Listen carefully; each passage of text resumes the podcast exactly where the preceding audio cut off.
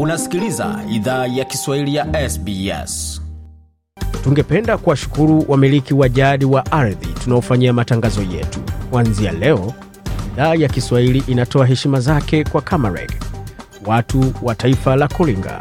kwa wazee wao wa sasa na wa zamani. Pia kuanzia leo kuna wakubali wa Aboriginal na Torres Strait Islander ambao ni wamiliki wa jadi kutoka ardhi zote unaosikiliza matangazo haya.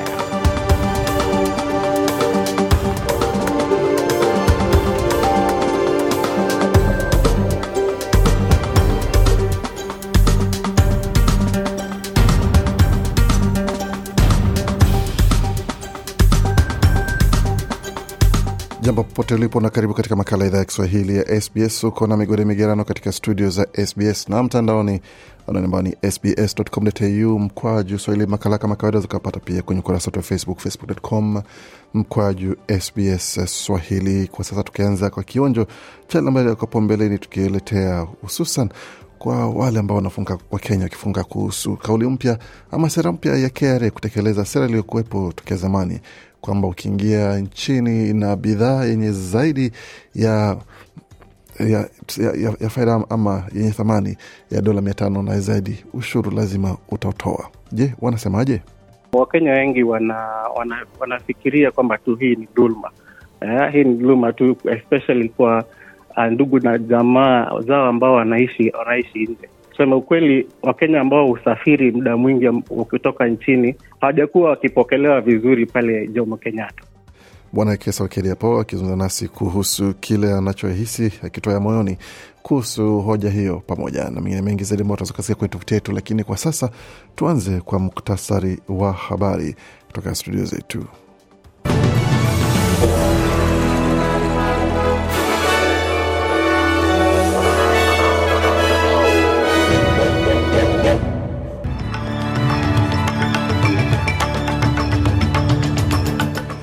Katika muktasari wa habari jioni hii ya leo, serikali ya Albania inasema kwamba uhusiano kati ya Australia na China unaendelea kuwa bora zaidi, hususan kuliko ilivyokuwa mwaka mmoja uliopita.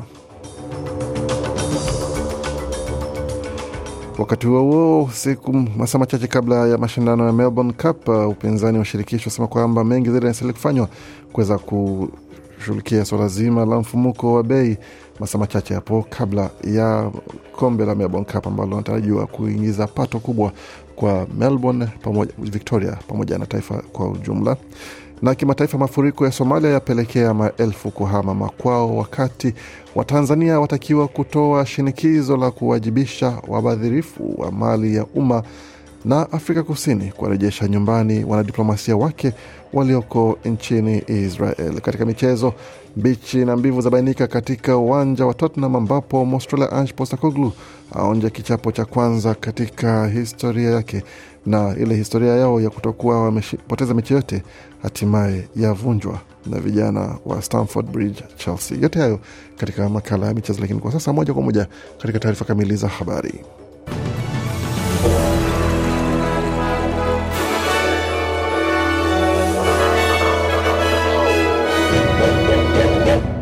Wasikiza idhaa Kiswahili ya SBS ukiwa na migode migerano, tukianzia taarifa kamili za habari katika swala zima la mahusiano kati ya Australia na China, na serikali ya Albanizi ikisema kwamba uhusiano wa Australia na China uko bora zaidi kuliko ulivyokuwa mwaka mmoja uliopita. Hiyo ni kwa mujibu wa waziri mkuu Anthony Albanizi ambaye anaendelea na ziara yake nchini China katika siku nyingine, ambapo uh, bwana Albanizi atakutana hii leo na kiongozi wa, wa pili katika nyadhifa za uongozi kule China, bwana Li Qiang ambao watakutana mjini Beijing hii leo tarehe saba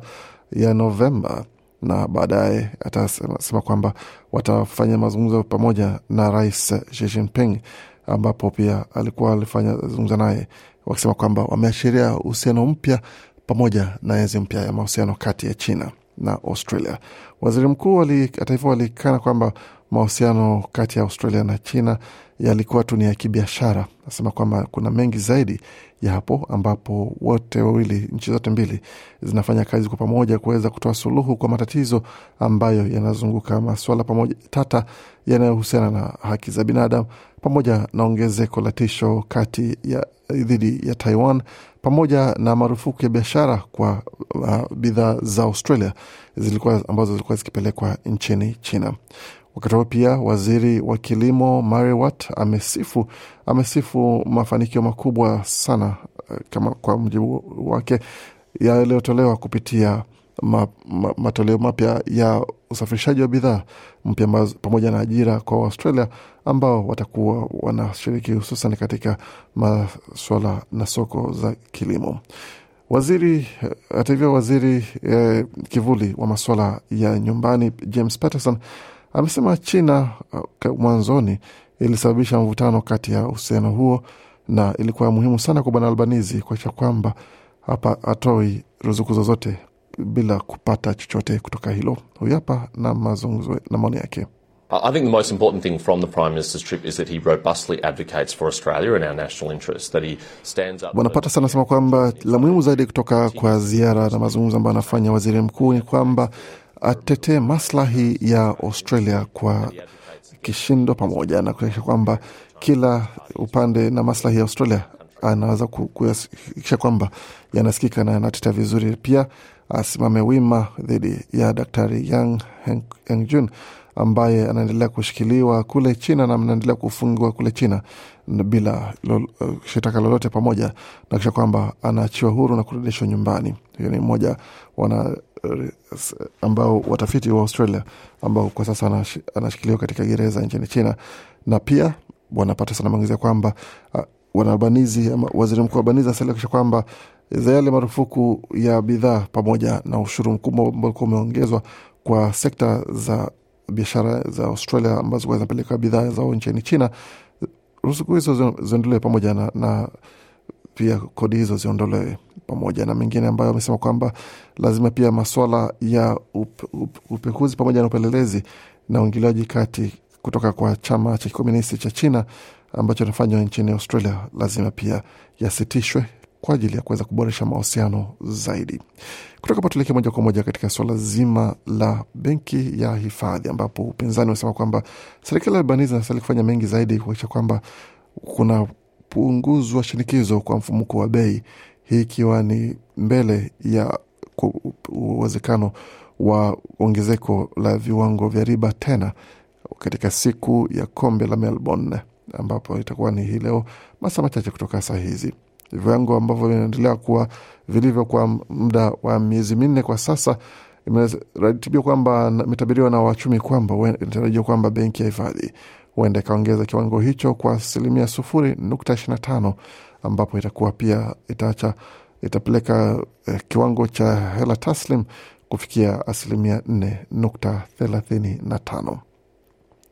Waziri wa, ma, wa huduma za, za, za serikali Bill Shorten hata hivyo ametetea serikali ya Albanizi pamoja na juhudi zake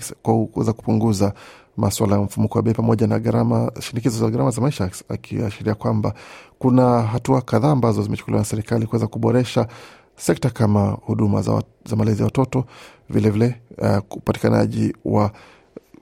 likizo za wazazi ambao wanawalea watoto wadogo pamoja na kuongeza msaada kwa upande wa swala zima la nishati.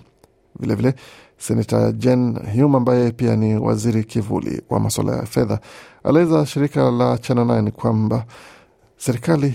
hajafanya ya kutosha kuweza kukabiliana moja kwa moja na swala la mfumuko wa bei, akiongezea kwamba In the last 16 months, we've seen 11 interest rate rises, and that's because the RBA has been left to do Nasema katika miezi kumi na sita iliyopita tumeona ongezeko kumi na moja za viwango vya riba. Hiyo ni kwa sababu RBA imeachwa kufanya kila kitu pamoja na kufanya kazi zote bila msaada wowote kwa swala zima la mfumuko wa bei. Kwa hiyo serikali ni kama haina mpango wote kuweza kusaidia hili kwa upande wake. Kwa hiyo tunaomba serikali ichukue mpango thabiti wakiweza kukabiliana na mfumuko wa bei, na hatutaki pawe na chochote kuhusiana na swala zima la ongezeko la viwango vya riba wakati kama huu, alisisitiza Senata Hume. Kutoka hapo tuzungumzia swala zima la ulinzi wa wafanyakazi, ambapo sheria mpya itatoa ulinzi wa wafanyakazi na zitafunguliwa pamoja na, kugawanya mapema hii leo. Hii ni hatua ambayo inachukuliwa kuweza kuruhusu kwamba pawe na maswala machache kidogo ya tata ambayo utaweza kufanya mageuzi ambayo itaweza kupitishwa mara moja. Mswada huo ambao utafunga mapengo yaliyopo itaruhusu wafanyakazi kuweza kupata uh, kutolipwa hela chache kidogo zaidi, pamoja na kuongeza ulinzi kwa wafanyakazi ambao wanafanya kazi ambazo si za kudumu. Ni zile kazi ambazo unapigiwa simu leo, kazi ipo, njoo ufanye kazi, pamoja na wengine ambao wanakuwa na zile wanazotaka kwa kimombo shift ambazo si za kudumu, na wengine ambao pia ni za kudumu. Senata Jaki Lambi alieleza shirika la habari la ABC Breakfast kwamba mswada huo ambao lazima ugawanywe kuhakikisha kwamba ulinzi unafanyiwa na unatolewa kuhakikisha kwamba kila kitu kinafanyika haraka iwezekanavyo kwa maslahi ya wafanyakazi. We want this bill split. Um, these are not contentious, these issues. I do believe that we have the support Nasema tunataka mswada huu ugawa, ugawanywe kwa sababu haya si maswala tata, ni maswala ambayo naamini kwamba tunaweza tukafanyia kazi kutoa msaada chama cha Liberal pamoja na chama cha National Party. Pia kingine tunafanya kwamba hii inajiri kwa swala zima la chama vyama vya Leba na, na Greens, iwapo wana nia ya kuweza kutoa msaada na kugawanya mswada huu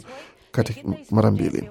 Yote ambayo anasalia ni katika mswada huu ni maswala tata tu, na ni sehemu zingine ambazo zinaweza kufanyiwa kazi ambao sote tunaweza keti chini na kuweza kujadili katika mwaka ujao, na Turnbull alivyosema kwamba ni kitu ambacho hauwezi ukasaidia wakifanya kazi, lakini lazima wafanyakazi wasaidiwe, hususan wale ambao wana, wana kazi ambazo ni muhimu na zile hasa ambazo hazina pato kubwa sana. Katika taarifa zingine ni kwamba kumekuwa na onyo la dharura ambalo limetolewa kwa watu ambao wanasafiri katika maeneo ya magharibi ya Australia, hususan katika maeneo ya Goldfields na barabara la Goldfields ambapo ni kati ya Kalgoorlie na Menzies. Hii ni kupitia huduma ya wanyamapori ya WA ambayo imesema kwamba dereva lazima wawe angalifu kwa hatari ambazo zinajiri, hususan na kuchukua hatua za kuweza kuponya kwa sababu ya tisho kwa maisha pamoja na makazi. Hii inajiri wakati wafanyakazi ambao wanasafiri katika maeneo ya kaskazini mwa eneo hilo unakabiliwa na moto wa vichaka ambao hujaweza kudhibitiwa, na maisha kwamba watu wachukue hatua haraka, warejee katika eneo la Menzies kupitia maeneo ya kusini, kwa sababu moto huo unaendelea kurejea katika eneo la Kalguli na barabara zote katika maeneo hayo yakiwa yanaathiriwa pia. Kutoka hapo tutazame taarifa ambazo zinaashiria masuala ya kimataifa, tukianzia katika taifa la Afrika Kusini ambapo serikali ya Afrika Kusini imesema kwamba Jumatatu itawarejesha wanadiplomasia wake wote walioko nchini Israel kutokana na wasiwasi wake kuhusu hali ya huko mjini Gaza.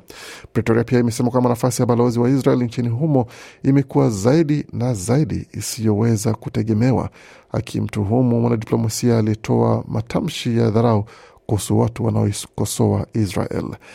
Katika nukuu ya taarifa hii kwamba serikali ya Afrika Kusini imeamua kuwaondoa wanadiplomasia wake wote mjini Tel Aviv kwa ajili ya mashauriano. Waziri katika ofisi ya rais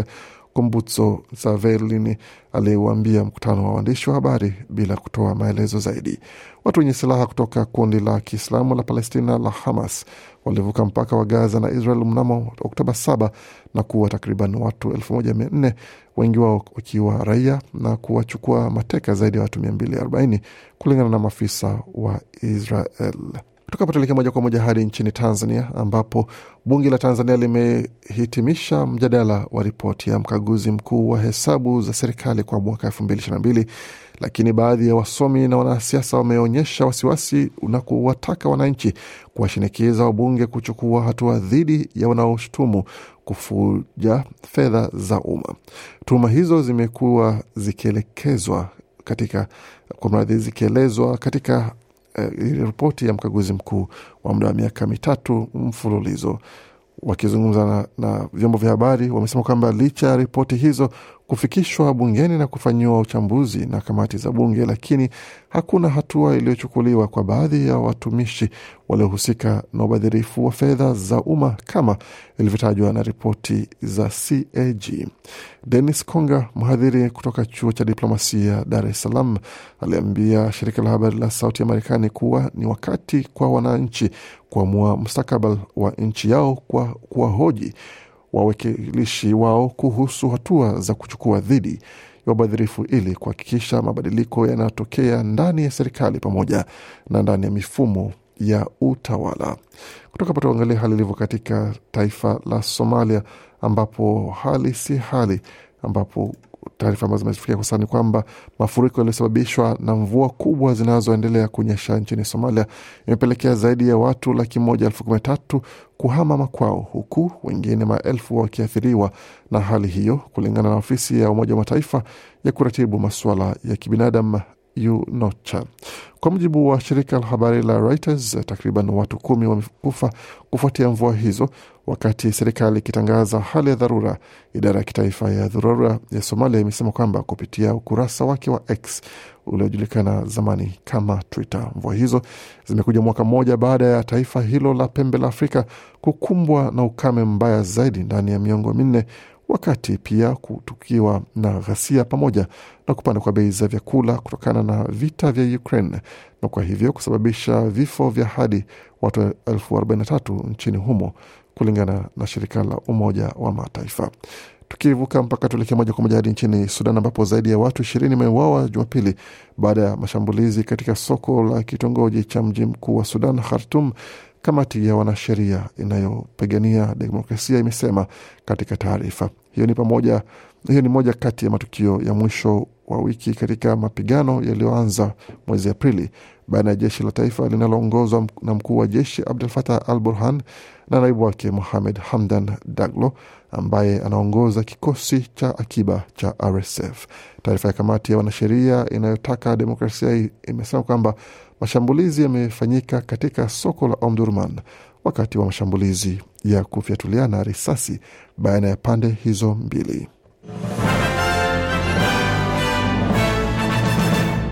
Waendelea kuisikia idhaa Kiswahili ya SBS ukiwa na migodi migerano, tukiangalia moja kwa moja hali ilivyo katika maswala ya michezo kwa sasa. Tutazame kile ambacho kinaajiri kwa swala zima la michezo, tukianzia katika mchezo wa soka ambapo mapema hii leo kulikuwa na kivumbi kilichopeperushwa pale katika dimba la la uwanja wa Tottenham Hotspurs ambapo vijana wa Ange Postecoglou, mwalimu wa mwenye asili ya Australia, aliweza kusaidia timu yake katika dakika za kwanza kupata goli la kwanza, lakini baadaye kimbunga cha magoli kikaja kuonyeshea Tottenham ambapo mechi hiyo iliisha kwa magoli mane kwa moja lakini ilikuja baada ya Tottenham kupunguzwa wachezaji wawili kupitia kadi mbili nyekundu, wote wakiwa ni walinzi wa timu hiyo, na hali ambayo imemwacha bwana Postecoglou katika hali ambayo si nzuri, baadhi ya mashabiki wakikosoa mbinu zake za kuchezesha wachezaji katika mstari wa mbele sana, badala ya kurudi nyuma kuhifadhi lile goli moja ambalo walikuwa nalo katika mechi ambayo walikuwa tayari na upungufu wa wachezaji wawili. Alipozungumza na vyombo vya habari baada ya mechi hiyo, alisema kwamba just seemed to get out of control uh, through large parts of it and um, you know, you're, you're, you're left obviously disappointed. Nasema kwamba mechi hii kwa sehemu kubwa ilikosa udhibiti kwa sehemu kubwa za mechi, na bila shaka tumesalia tukiwa tumekatishwa tamaa na matokeo ambayo tumepata, ila tunafari sana kwa eh, juhudi za wachezaji wangu, na unajua kila kitu tulifanya, tulifanya kile ambacho wanaweza kuweza kuwapa matokeo chanya pamoja na yote, lakini bahati mbaya haikuwezekana kupata lile ambalo tulikuwa tunataka. Katika tetezi zingine za michezo ni pamoja na mshambuliaji wa Manchester United wa timu ya taifa ya Uingereza Marcus Rashford ametoa wito kwa kituo cha mashabiki wa Manchester United, the United Stand, kusema kwamba kukoma kueneza uvumi mbaya katika chapisho kwenye X ambalo kwa zamani kama Twitter. Anasema kwamba kupitia akaunti yake rasmi na podcast ya moja kwa moja kutoka the United Stand ilikuwa na kichwa cha habari, je, hatma ya baadaye ya Rashford iko shakani? Gumzo ilibuka baada ya Rashford kukosa mechi ya United ya Jumamosi dhidi ya Fulham, lakini Ten Hag, mwalimu wa United, alithibitisha kukosekana kwa mshambuliaji huyo Jumamosi kutokana na jeraha. Katika taarifa zingine, kocha wa Manchester City Pep Guardiola amekabiliana na waandishi wa habari kabla ya alipoulizwa kuhusu hali ya Erling Haaland anasema kwamba siwezi kutoa maoni yoyote, tutafanya mazoezi mchana huu. Kuhusu Haaland kufanya mazoezi, anasema kwamba sijui. Jana aliniambia anajisikia vibaya, kwa mradhi, anajisikia vyema, lakini sijui kuhusu ushindi wa mechi yao ya nyumbani. Asema kwamba hatafikiri juu ya hilo, tunajaribu kushinda iwe nyumbani au ugenini. Katika mechi nyingine ambayo ilikuwa ni kati ya Liverpool na timu ya Luton Town, mshambuliaji wa timu hiyo Manuel, uh, Luis Manuel Diaz um, ambapo mzazi wake alitekwa, alionyesha fulana ambayo alikuwa ameandika akisema kwamba akiomba uhuru wa babake mara moja.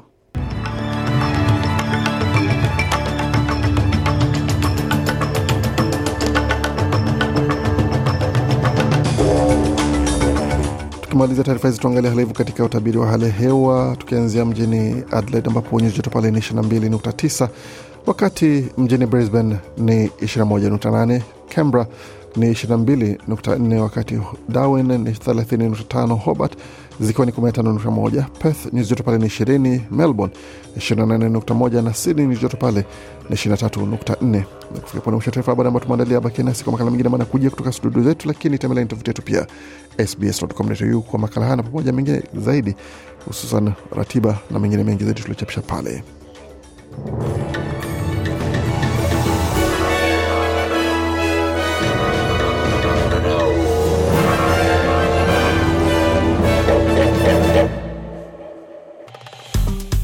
Penda, shiriki, toa maoni, fuatilia idhaa ya Kiswahili ya SBS kwenye Facebook.